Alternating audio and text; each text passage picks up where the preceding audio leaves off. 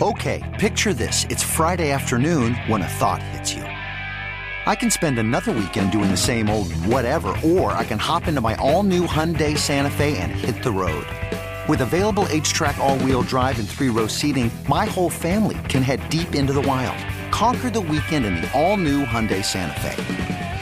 Visit HyundaiUSA.com or call 562 for more details. Hyundai, there's joy in every journey. This is your moment, your time to shine, your comeback. You're ready for the next step in your career and you want an education employers respect. So you're not just going back to school, you're coming back with Purdue Global. Backed by Purdue University, one of the nation's most respected public universities, Purdue Global is built for people who bring their life experience into the online classroom. Purdue Global, Purdue's online university for working adults. Start your comeback today at purdueglobal.edu. Welcome to Stuff You Should Know from HowStuffWorks.com.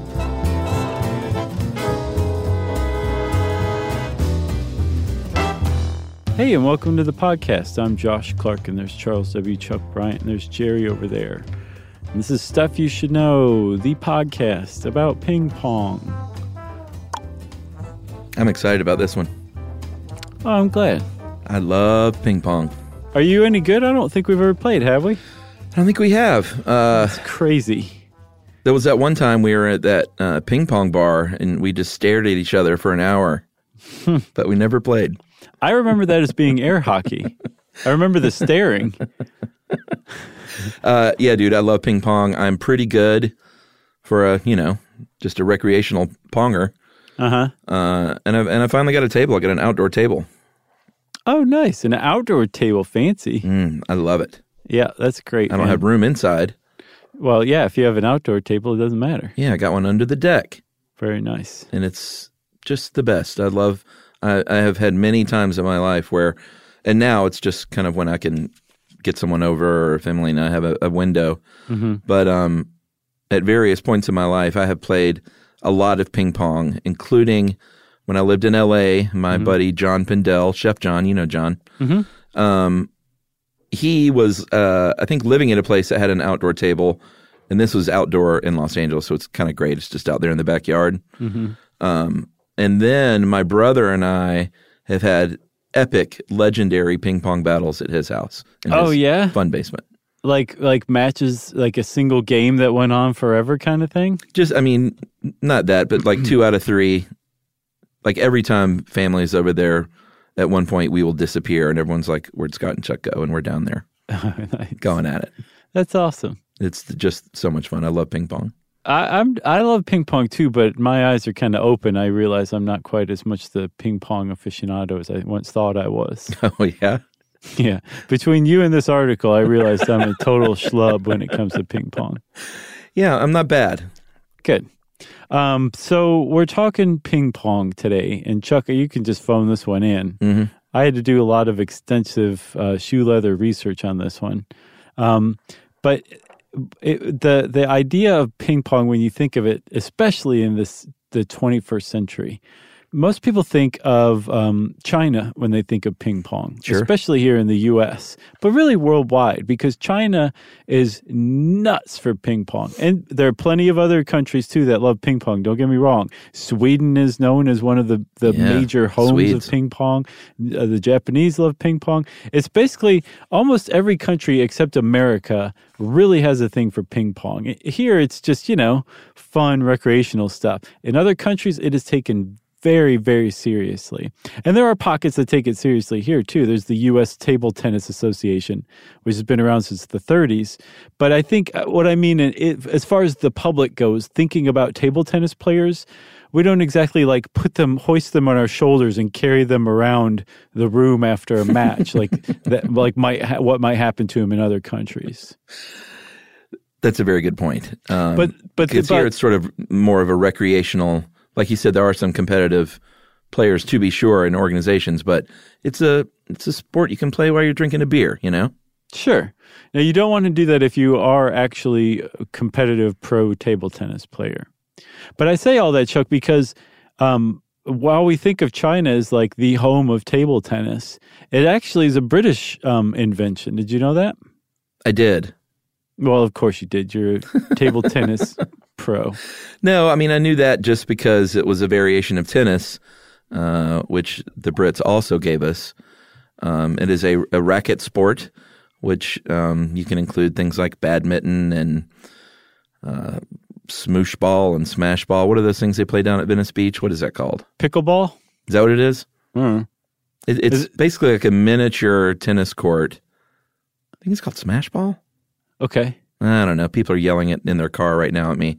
I mean, you- I've heard, I think you're talking about pickleball. is it pickleball? Mm-hmm. It's just sort of like a shrunken down tennis court. Yeah. Um, but obviously they're playing. It looks like tennis with oversized ping pong paddles. Right. Exactly. Okay. Yeah. That's pickleball.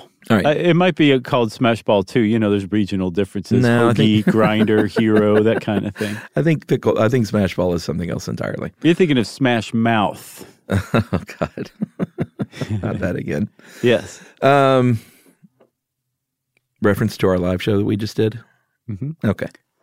But what I was saying was, it is a uh, known as a racket sport or a racket game, wherein you have a racket, you hit something over a net to another human or maybe a robot, even, uh, as we'll get to.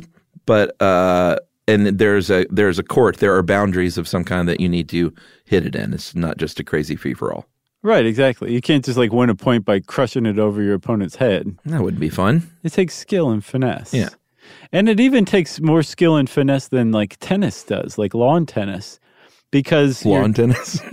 well, so so there's a difference. There's royal tennis, which is played like I'm trying to remember what movie it appeared in.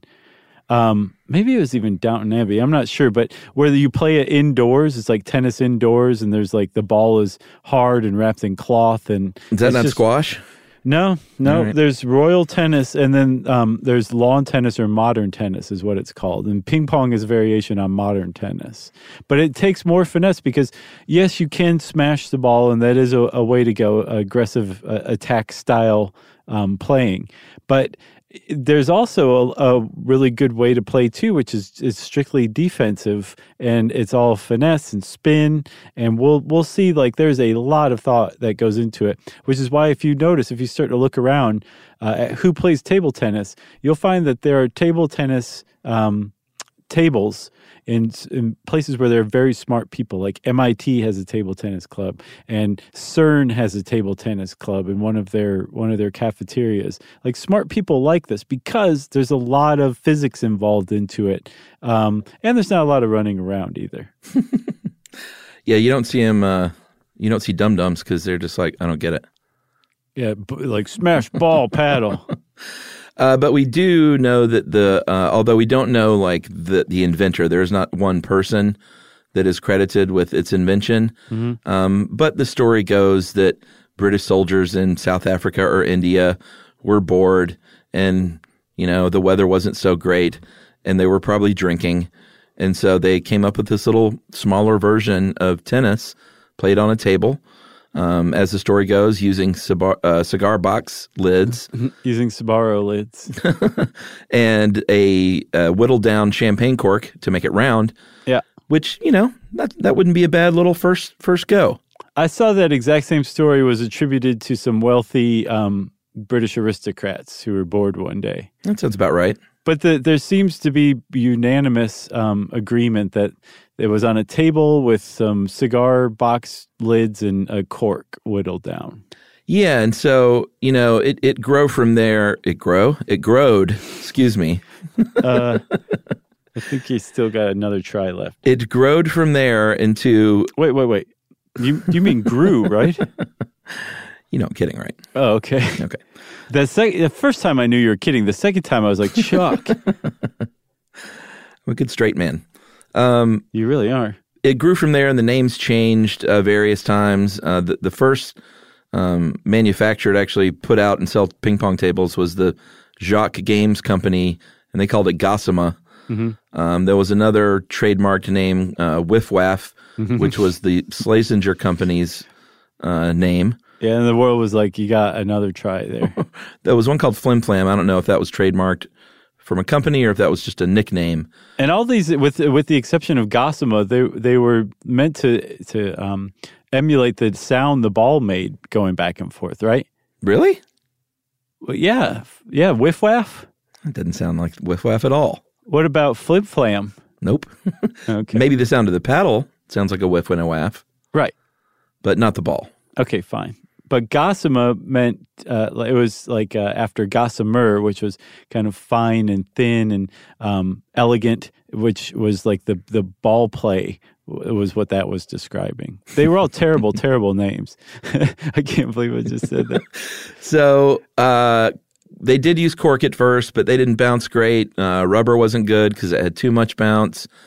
Um, the rackets were really kind of crazy looking at first. Some had really long handles, kind of looked like a badminton racket um, with a vellum stretched over a wooden frame. But they were not. Uh, they broke on the table and stuff. So they were really kind of refining it in those early years as far as the equipment goes. Right. Um, and I think it was the was it Jaques? No, yeah, it was Jaques. Ja- the J. J. Jaques and Son, who um, were the ones that were selling those, like what you just described, just kind of cheap, not well made, not really well thought out equipment for ping pong Yeah. which it wasn't called ping pong at the time until the late 1890s when that same company, J. Jaques and Son, who were a sporting goods outfit, started calling it ping pong in their catalog. It just converted from Gossamer over to ping pong through these guys. Yeah, and it was um, before that in 1885 there was an attempt to patent it as table tennis by a guy named James Devonshire, but uh, two years later he abandoned that pursuit.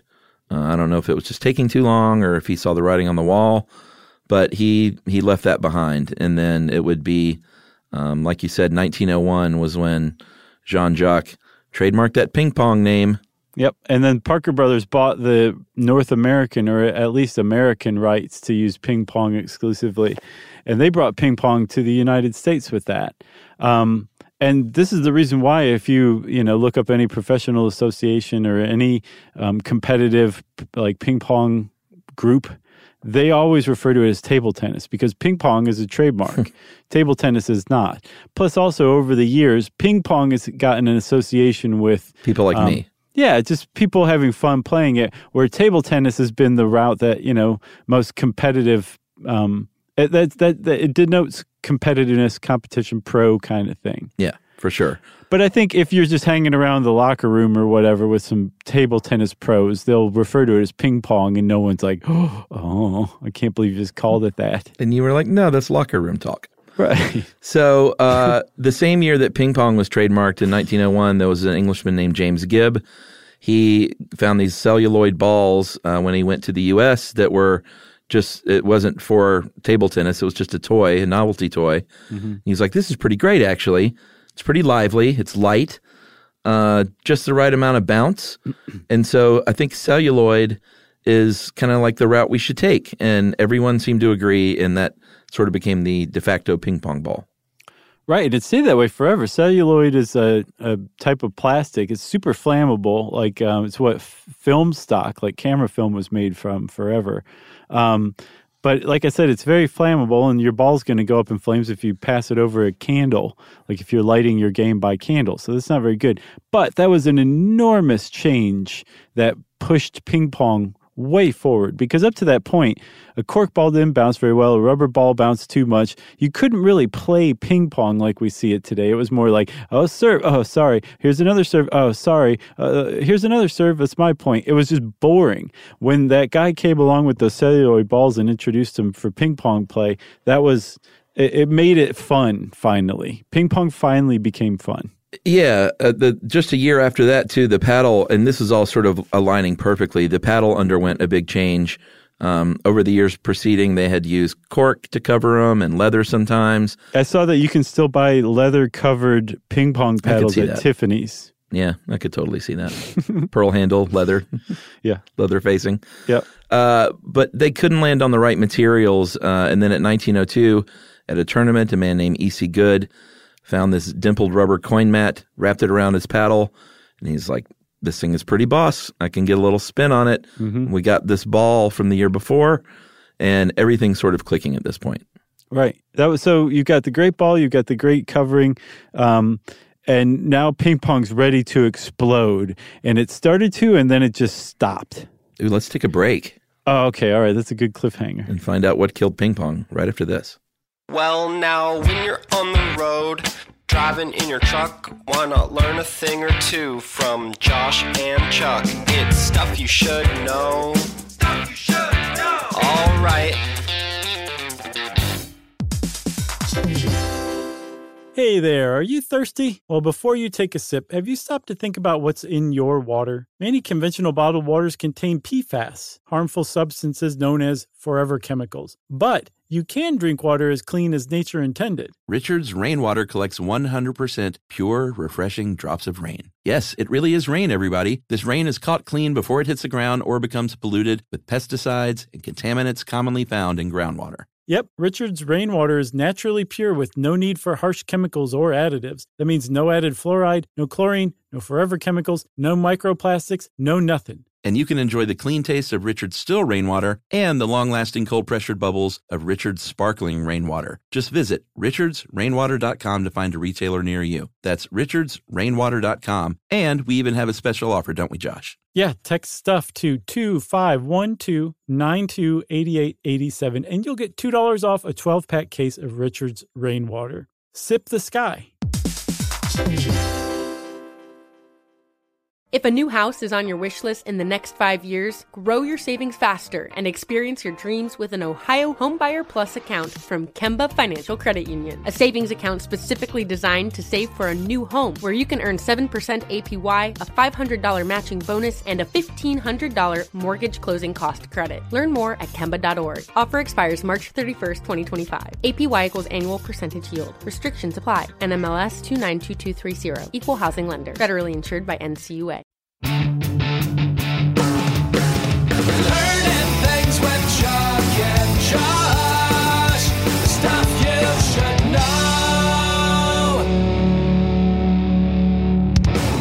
All right, so ping pong's finally coming into its own. It's finally getting good, and then right as it is, it just it just drops off as a fad. The craze, especially in the United States, and I think in Europe too, it just kind of went away.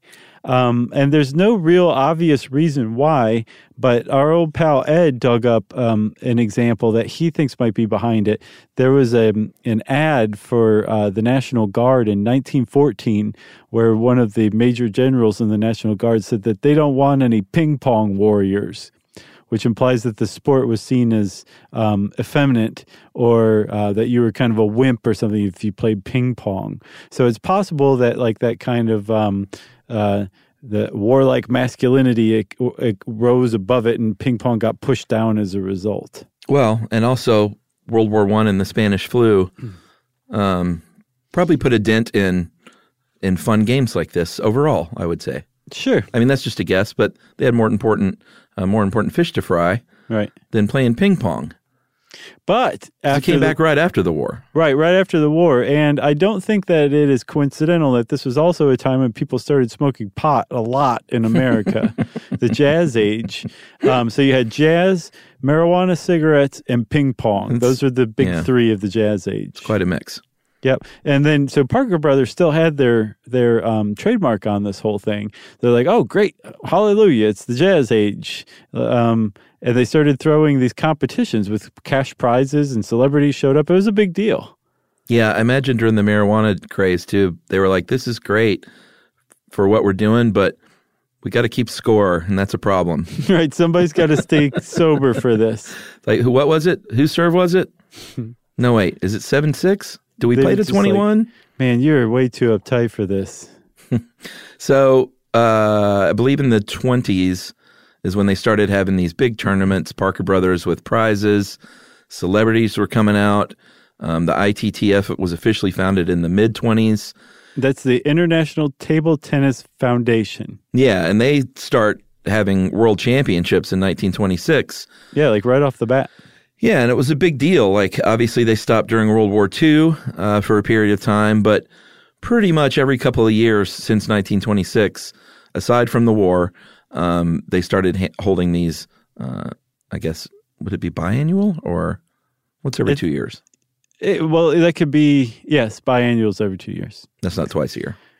I think it can be. Oh, it's one of those things. I think you would use semi semi-annual might even be quarterly. I'm not sure.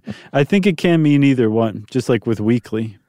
Yeah, but those first years, uh, Hungarians were the dominant country. Um, they won eight of the first nine.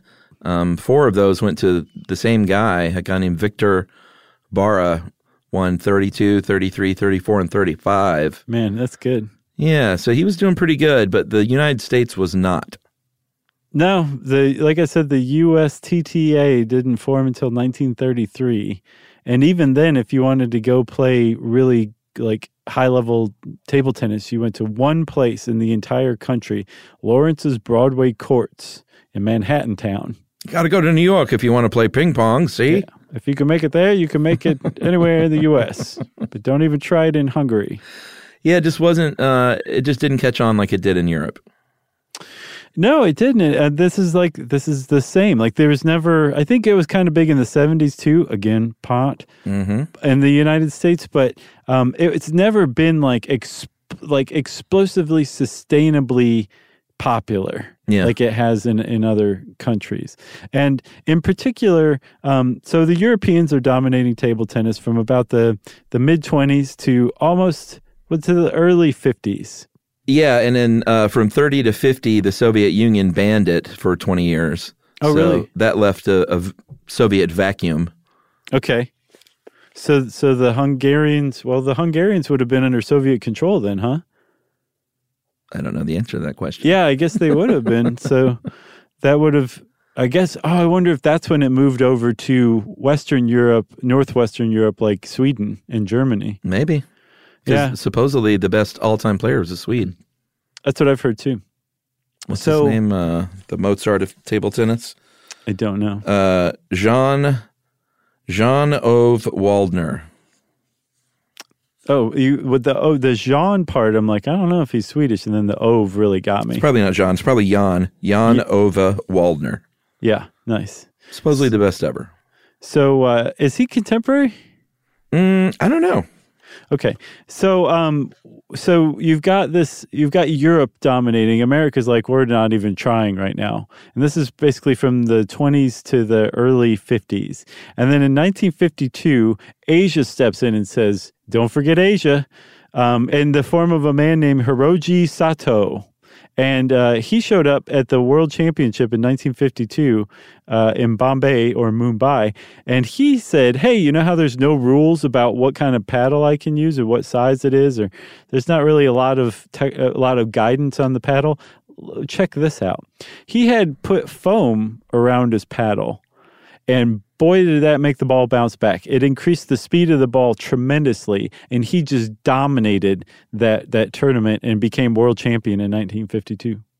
By the way, that guy is totally contemporary. Jan Okay. Ove Waldner. Uh, he's in his 50s. He's retired now. I don't know why you would retire from table tennis.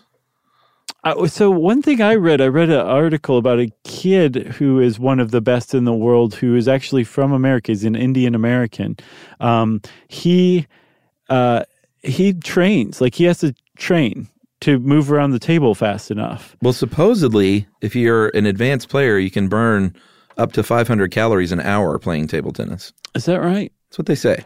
That's a that's a Snickers bar and a half. Yeah. I mean, I work up a sweat, Sure. but this that's me as well, though. So you have Right. to take that in con- consideration. yeah. I can sweat playing chess. I can't wait till you reach the age where you just walk around in public with a, a hand towel around your neck. Oh, wow. who does that? Uh, what's his name from The Office? Craig Creed? Robinson. Is that his name? Oh, Craig. Yeah, yeah, yeah, Yeah, I think he's famous for sort of just yeah, draping a sweat towel over his shoulder. yeah. Why not? You know. Good for him. I'm going to follow that lead. So uh, there's worse leads you could follow for sure. Man. Yeah. So um, Hiroji Sato showed up with his foam paddle um, paddle. Uh, or foam covered paddle, and just dominated and became uh, the the the uh, hero or the champion of that tournament and of the world. But there's two legends that happened to him afterward. One, he returned home and uh, was hailed a, a hero and a champion by Japan.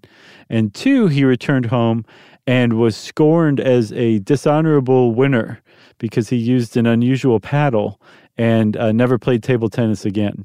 And um, it turns out that he doesn't show up in any other tournament after that one. So maybe he was like, "Well, I achieved it. I'm going to go uh, do some other stuff," or um, maybe he really was like, "This was this. Everyone's right. This was dishonorable. I'm never going to play again." Interesting. I hope there Yeah. wasn't some nefarious action taken. I hope so too. So, over the years, uh, a lot of changes have taken place to make it more um, playable and more, and this is like the official rules in competition uh, to make it more playable and to make it better for people watching it.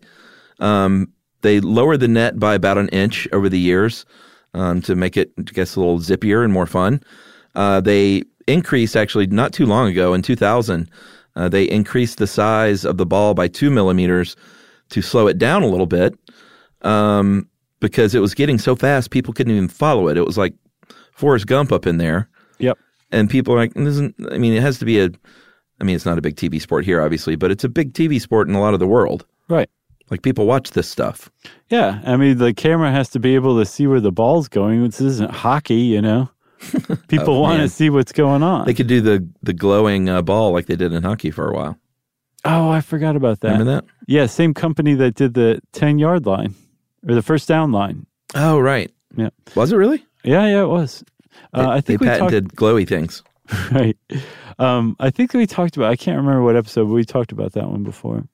But okay, so you have the foam paddled padded paddle. Uh-huh. You've got um, balls that work really well, and um, you have uh, what else, Chuck? You have a lowered net. Yeah. You, you have a bigger ball. You have a, and and then probably the the cream of the uh, crop. That's not what I'm looking for. Man, am I just just The coup de grace. No, that's the death below. Okay. Um, the uh, well, the, the pinnacle. They made it an Olympic summer sport. Ah, yes, in 1988. Yes, which I'll never is like forget it. now it's like okay, now you're not just wasting your life being a pro table tennis player. Yeah. just just in it for the pot. You know, you can actually train to go to the Olympics for your country. That's right. Pretty monumental. Um, should we talk about playing styles a bit? I think we should. I like where you're. I like where you're going or not going with this next.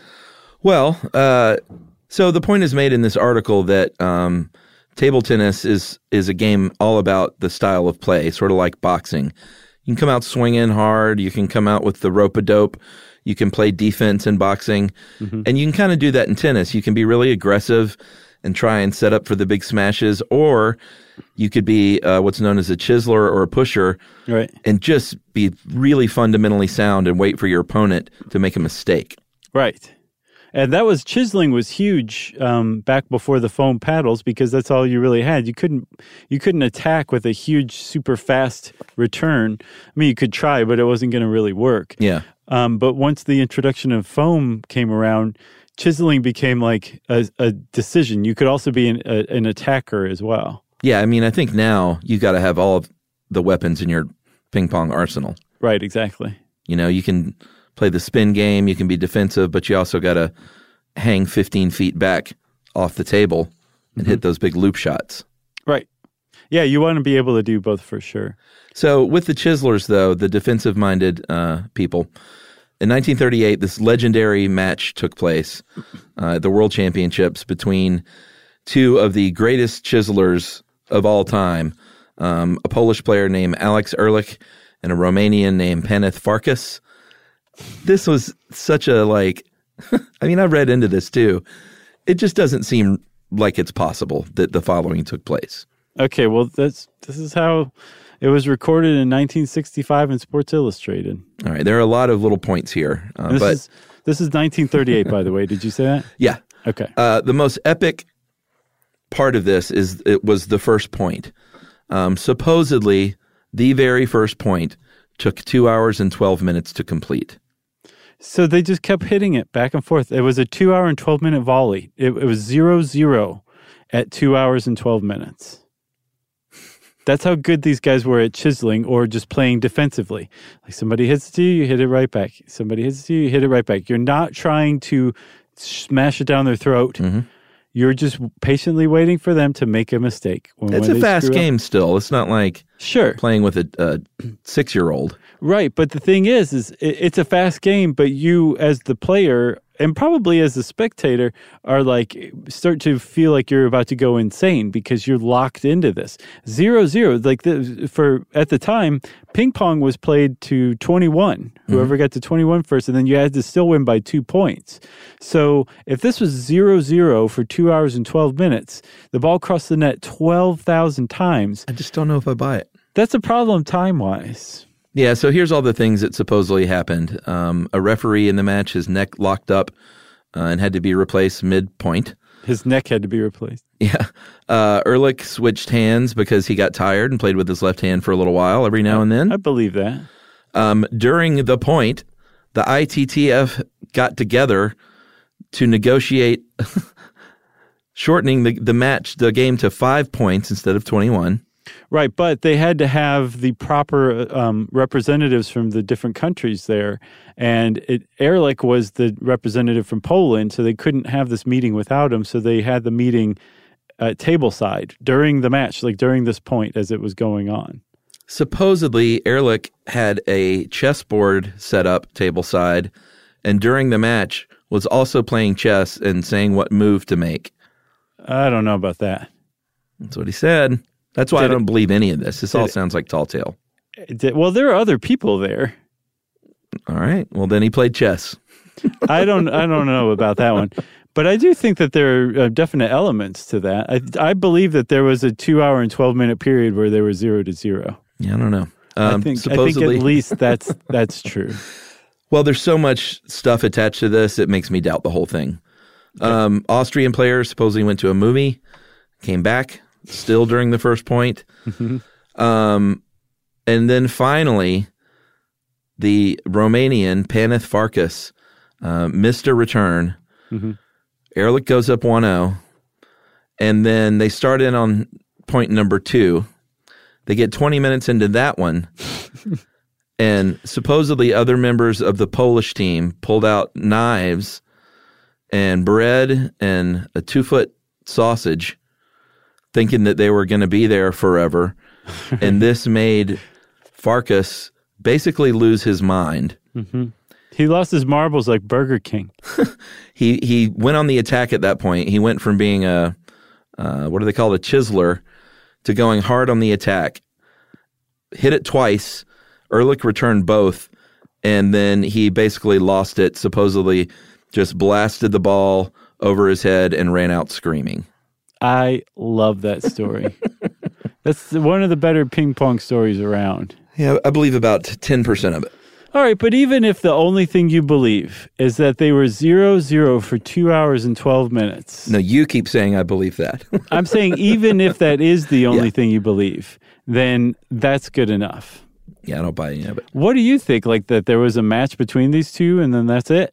Everything else is made up? No, I think I think lore has taken over, and that it has been enriched over the years to where people were going to movies and the dude was playing chess. And, Sure, sure, yeah. Uh, I, I just I don't I don't buy it that it went down like that. But do you believe that they were zero zero for two hours and 12 minutes? I don't know if I believe that or not because I haven't seen a verified source other than this guy telling the story. Okay. Where did you see it other than this guy telling the story? Nowhere, but I mean, like, that takes a lot of gall to just make up that story, tell it to Sports Illustrated, have it printed in Sports Illustrated, knowing that anybody could go behind you and say, well, let's look at the records for that night and see, and just say, well, this guy's totally lying. Well, my answer is tale. people have gall. Yeah.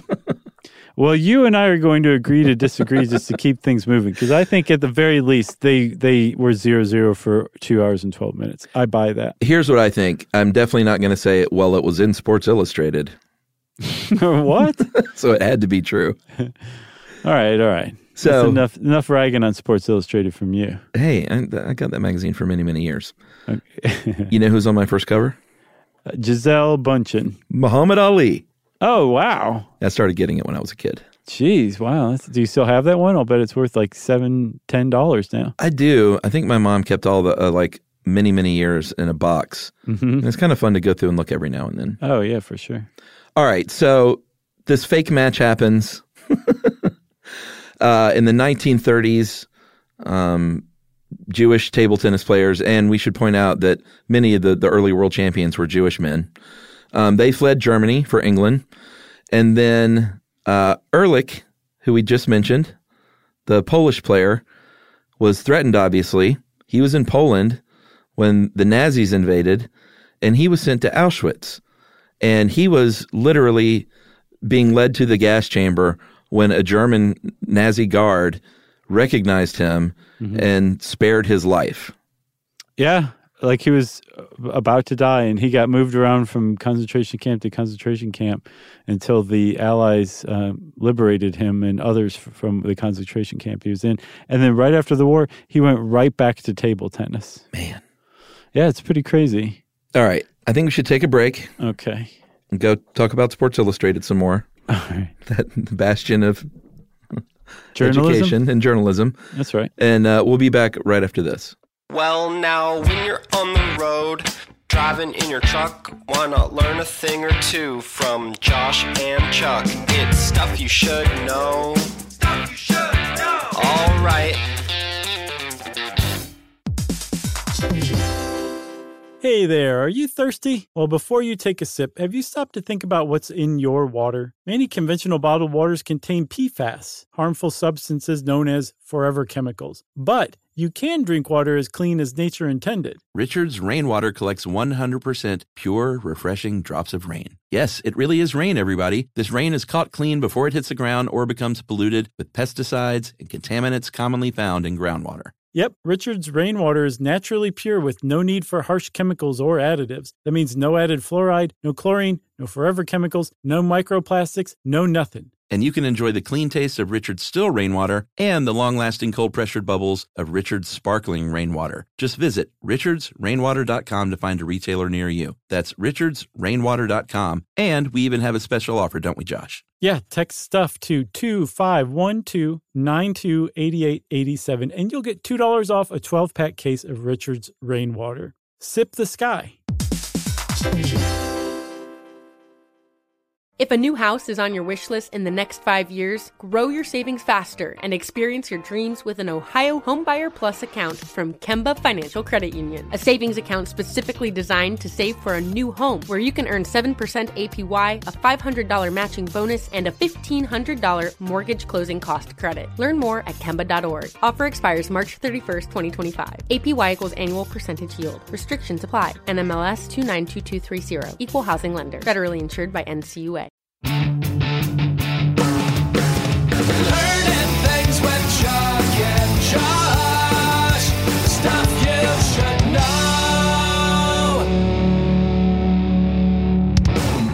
All right, so Chuck, um, I, we were talking about like chiselers and attackers and all that. And at, at first, if you played ping pong up until the 50s, up until uh, Sato showed up with his foam paddle, um, you were basically just chiseling. Everybody was chiseling. This is a patient back and forth game. Just Once- chiseling. Once the foam paddles came up, it changed the game so radically. Like you said, they actually enlarged the size of the ball to increase the air resistance to it to slow it down Yeah. which was a huge change for everybody to get used to as well. I think that was in the 2000s that that change was made. But from the 50s to the 2000s, people were just crushing the ping pong ball. It got really fast and really fast paced and it was fun, but it got too fast. So, um, the the ITTF stepped in and said, "No, we got to make some changes."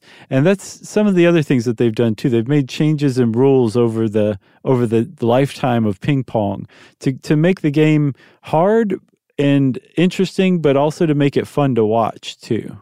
Yeah, they uh, now you play to eleven in competition play. Um, it used to be twenty one for most uh, just sort of backyard fun players. It's still twenty one. But I- these people are twenty one. These people are so good though that 21 it's way too long of a game. No, you can play a point for two and a half hours.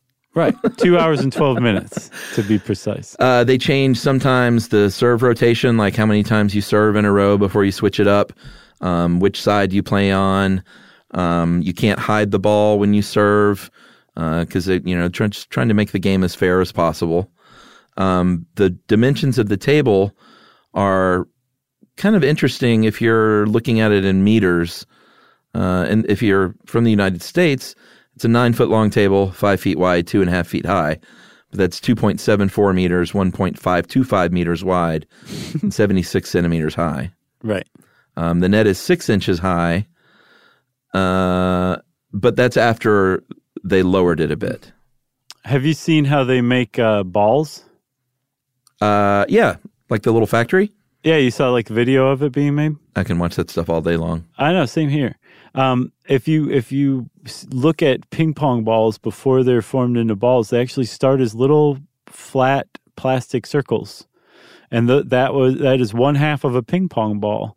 And they take it and they form it. They press like a, a like a ball bearing ping pong ball, ball size ball bearing. in hot water to mold it and they take two of those two halves and put them together and seal them and then they trim off the fat and there's your ping pong ball. But that's not the end of the life of the ping pong ball manufacturing process because the the companies that um, make ping pong balls specifically there's one that's like a globally dom- dominating ping pong equipment company called Double Happiness, which we'll talk about later. But they do so much quality control, it's astounding before they sell a ping pong ball. Oh, I'm sure. Like there's there's a um to to measure bounce, there's like a specific amount of bounce that the ITTA requires for a ping pong ball. And so a company will will measure it by dropping it a set height, I think like 300 millimeters, and it has to bounce back up like 240 to 260. And they measure it with the digital camera. It has to have a specific hardness. So they use a robot with a needle to test the pressure it takes to puncture it with a, a needle. Um, they it's like dro- Casper mattresses, but they drop a human. Exactly. They, they drop they roll it down an incline to see where it veers. I mean, like there's a lot going on there just to make a ping pong ball that's that's usable in a game. Sure. I think that I mean I just think it's top notch that they take it that seriously, you know? Oh, I mean, any competition uh, sporting ball undergoes incredible testing. Right. Like they just don't throw out an NFL football or a basketball either or a tennis ball. What? It's pretty amazing. Yeah, it is. But ping pong ping pong balls, that's what I'm talking about here. I think you I think you secretly are kind of making fun of ping pong. I don't mean to be. I'm just my But my, ping pong? my idea of ping pong has changed as a result of, of Right. um, researching this. How about that? So the paddles themselves, they are laminated wood. When you look at them, you can tell it's sort of- pressed together of different woods. Um, some of them are fi- uh, fiberglass. There are carbon fiber paddles, which I would love to give that a whirl.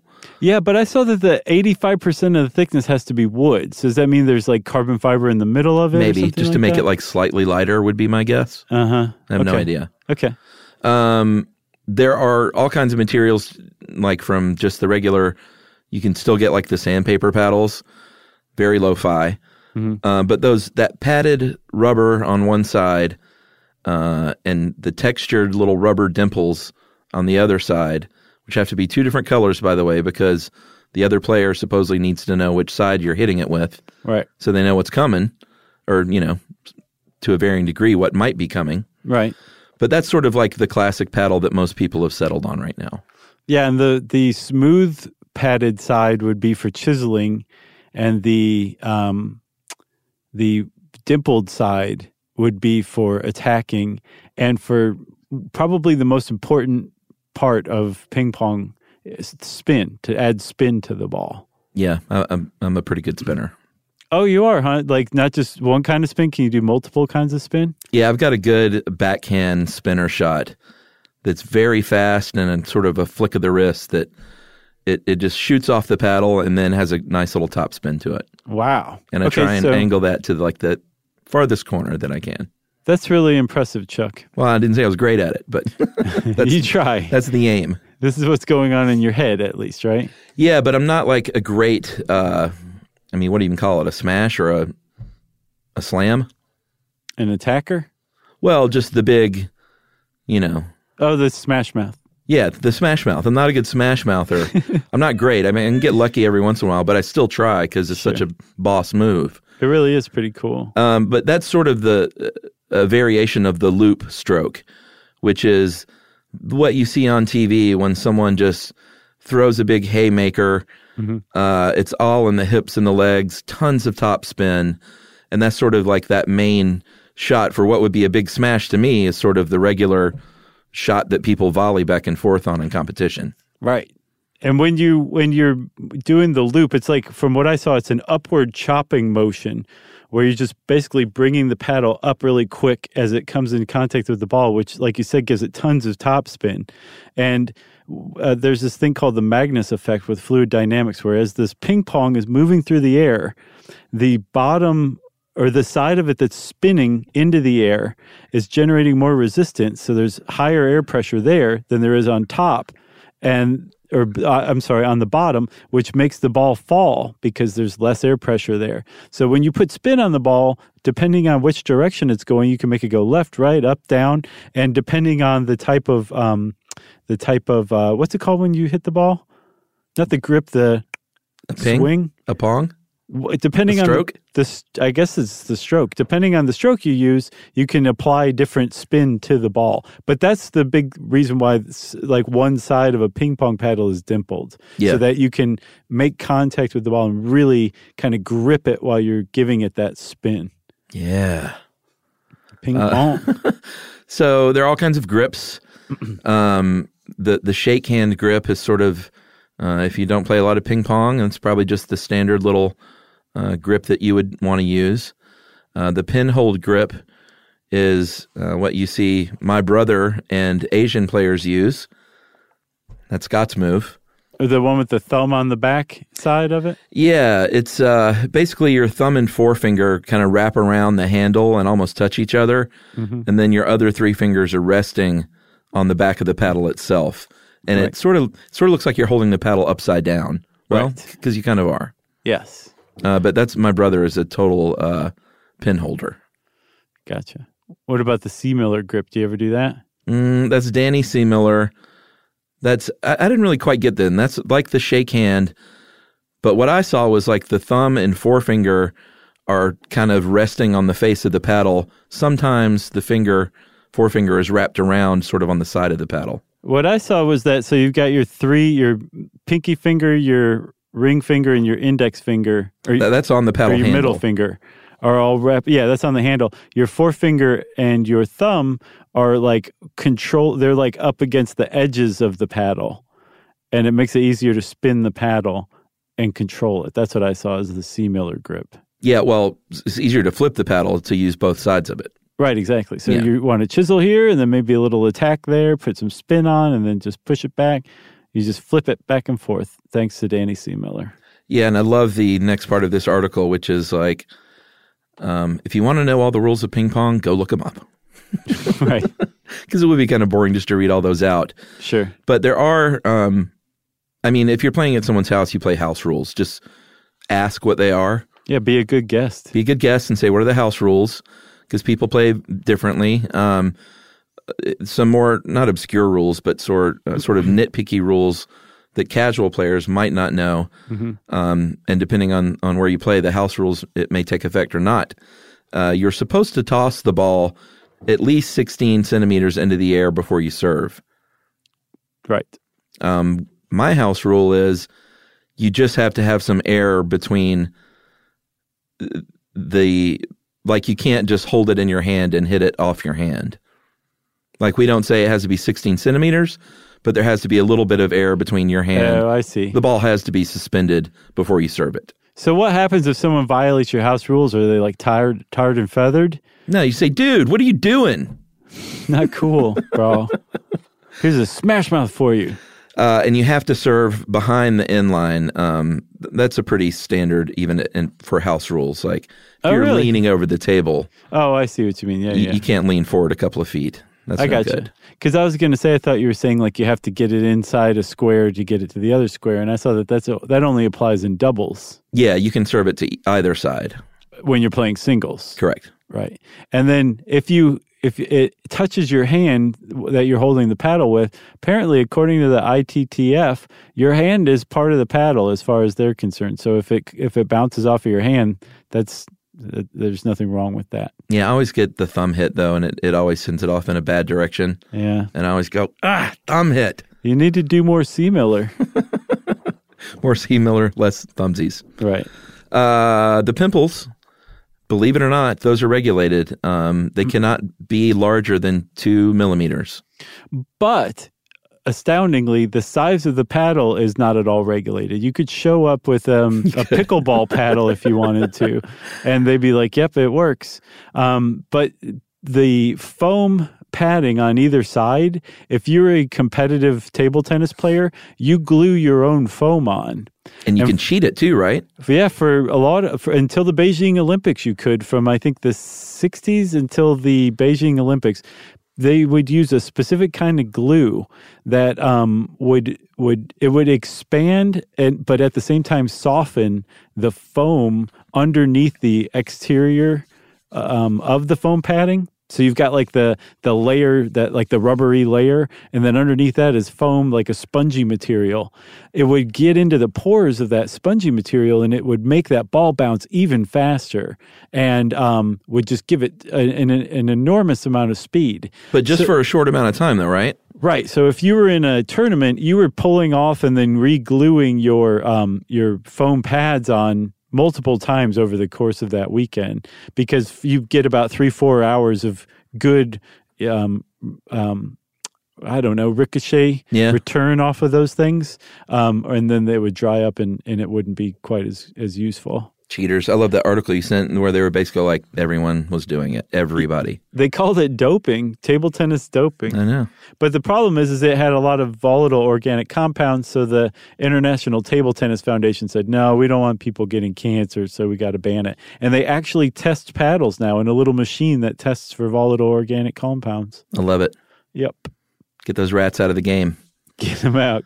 Uh, you got to win by two, like we said. Generally, you played a 21 at home, 11 in competition, I think we said. And then, um, obviously, you just anything is a point if you get the point. It's not like volleyball. You don't have to be serving to get the point.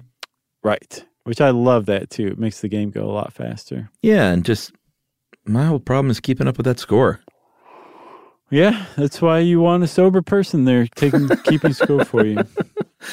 Uh, and I guess we should finish with this. Uh, well, a couple of things, but um, you've heard the the term ping pong diplomacy. Yeah, there's a big story there. Yeah, that came from a real thing that happened. Um, obviously, China lived um, in isolation for decades and decades from the rest of the world. And then during the Cold War, of course, we were on the U.S. was on the opposite side of China. Not a lot of travel going back and forth or allowed between the countries uh, until the international competition of 1971, where the Chinese table tennis team went to the championships in Japan Right. uh, met some Americans, and in particular one American uh, named Glenn Cowan. And he was like, hey, man, like, we're all the same, really. We all love table tennis, regardless of our grip. Let's shake hands. And he rode the bus with them on the way back to the hotel. So so let me let me just interject here. He got on the bus accidentally. He had missed his own bus, and these were buses that were taking the teams to the hotel.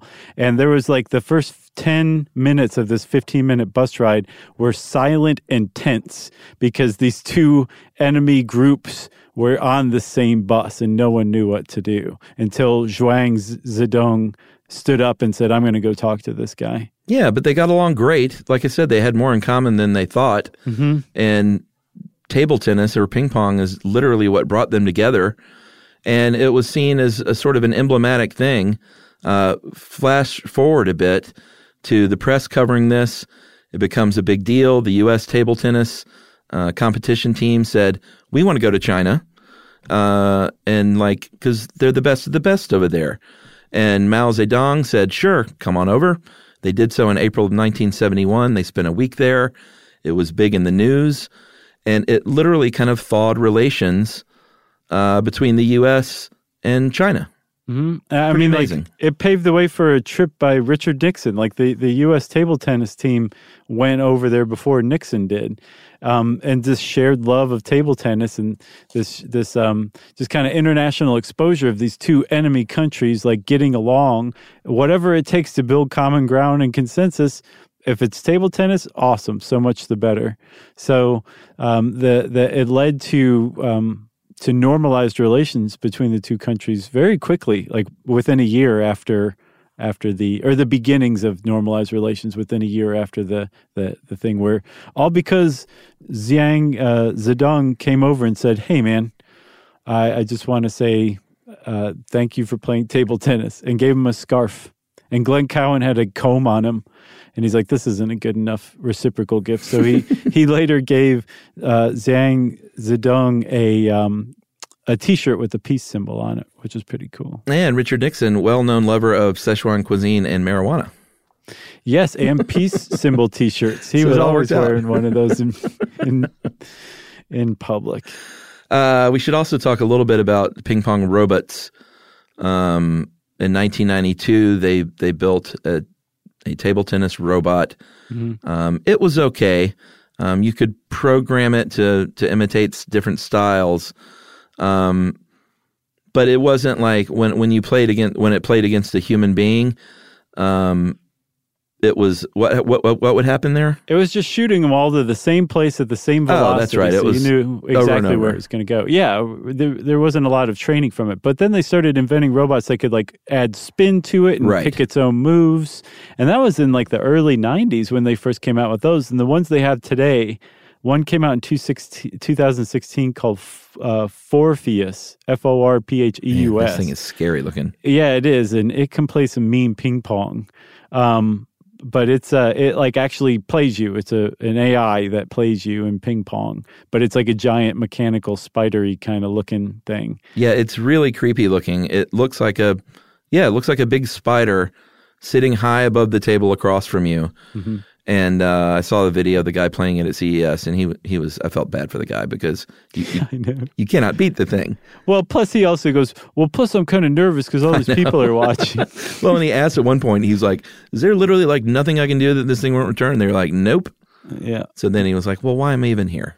Well, yeah, it's an AI. It's it's it's um tracking the ball's velocity and trajectory and like making calculations about how to best return it. It's you're not going to win against it. Nope.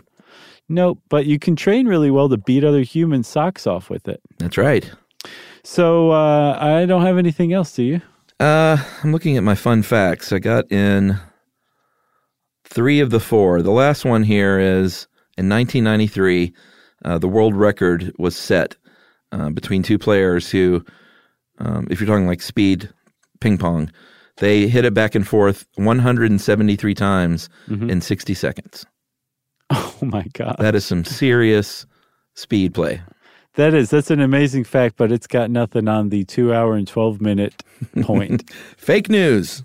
uh, all right, now you got anything else? I got nothing else. All right. Well, if you want to know more about ping pong, go start playing. It's the greatest thing you can ever try to do with your life. And since I said that, it's time for listener mail. We should have a totally have a ping pong table here at work. I agree. I don't think we have room for it anymore, but at one point we probably did. I know now where it's all this like production space, production space. And we're like, where's ping pong? uh, I'm going to call this. Uh, well, we've been getting a lot of heat lately for two errors, uh, one of which was sort of a joke by me, Oh boy. which I'm going to read now. But we should also say about figs and dates and prunes Same and thing. raisins. They're all the same thing. it's like it's like pork, ham, and bacon. Now, we, we heard from a lot of people about that, Mm-hmm. and we understand now. Yeah, we. I. I mean, I got it flat out wrong. So sorry about that, everyone. Uh, you can stop telling us now. Right. This is about average life expectancy, which I was kind of just kidding about. I can't. It was I think Spanish flu episode. I made a joke about the life expectancy being like fifty or something, and I was like, so I'd almost be dead. Um, so I'll just read this. Uh, hey, stuffers. I uh, hope this doesn't come across as being snarky or trolly, but I think you should try and clear up the difference between average, uh, actual life expectancy and average life ex- expectancy.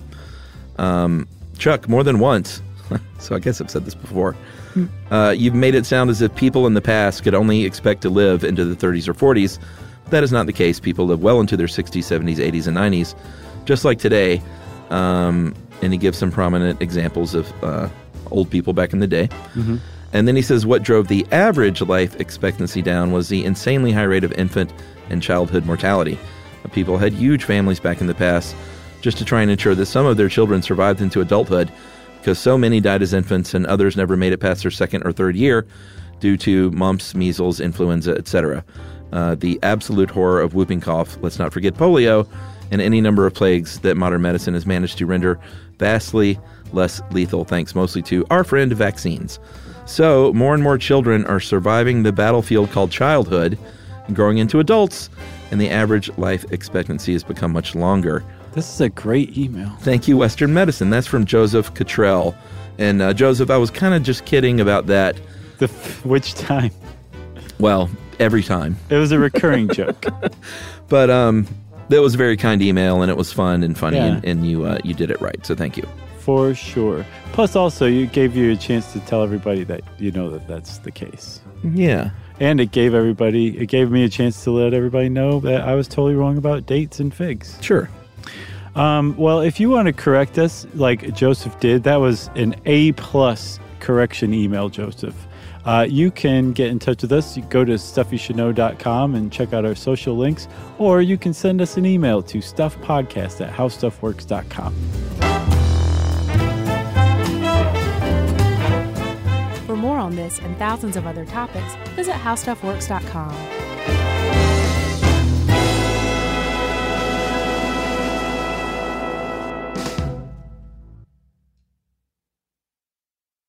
Are you thirsty? Well, Richard's rainwater is caught clean before it even hits the ground. Rain is naturally pure, so there's no need for harsh chemicals or additives. Richard's rainwater contains no chlorine, no forever chemicals, no microplastics, no nothing. Enjoy the smooth, clean taste of still rainwater or the cold pressured bubbles of sparkling rainwater. Just visit richardsrainwater.com to find a retailer near you. That's richardsrainwater.com. And for a coupon, text STUFF to 251 292 8887 and receive $2 off a 12 pack case of Richard's Rainwater. If a new house is on your wish list in the next five years, grow your savings faster and experience your dreams with an Ohio Homebuyer Plus account from Kemba Financial Credit Union. A savings account specifically designed to save for a new home where you can earn 7% APY, a $500 matching bonus, and a $1,500 mortgage closing cost credit. Learn more at Kemba.org. Offer expires March 31st, 2025. APY equals annual percentage yield. Restrictions apply. NMLS 292230. Equal housing lender. Federally insured by NCUA.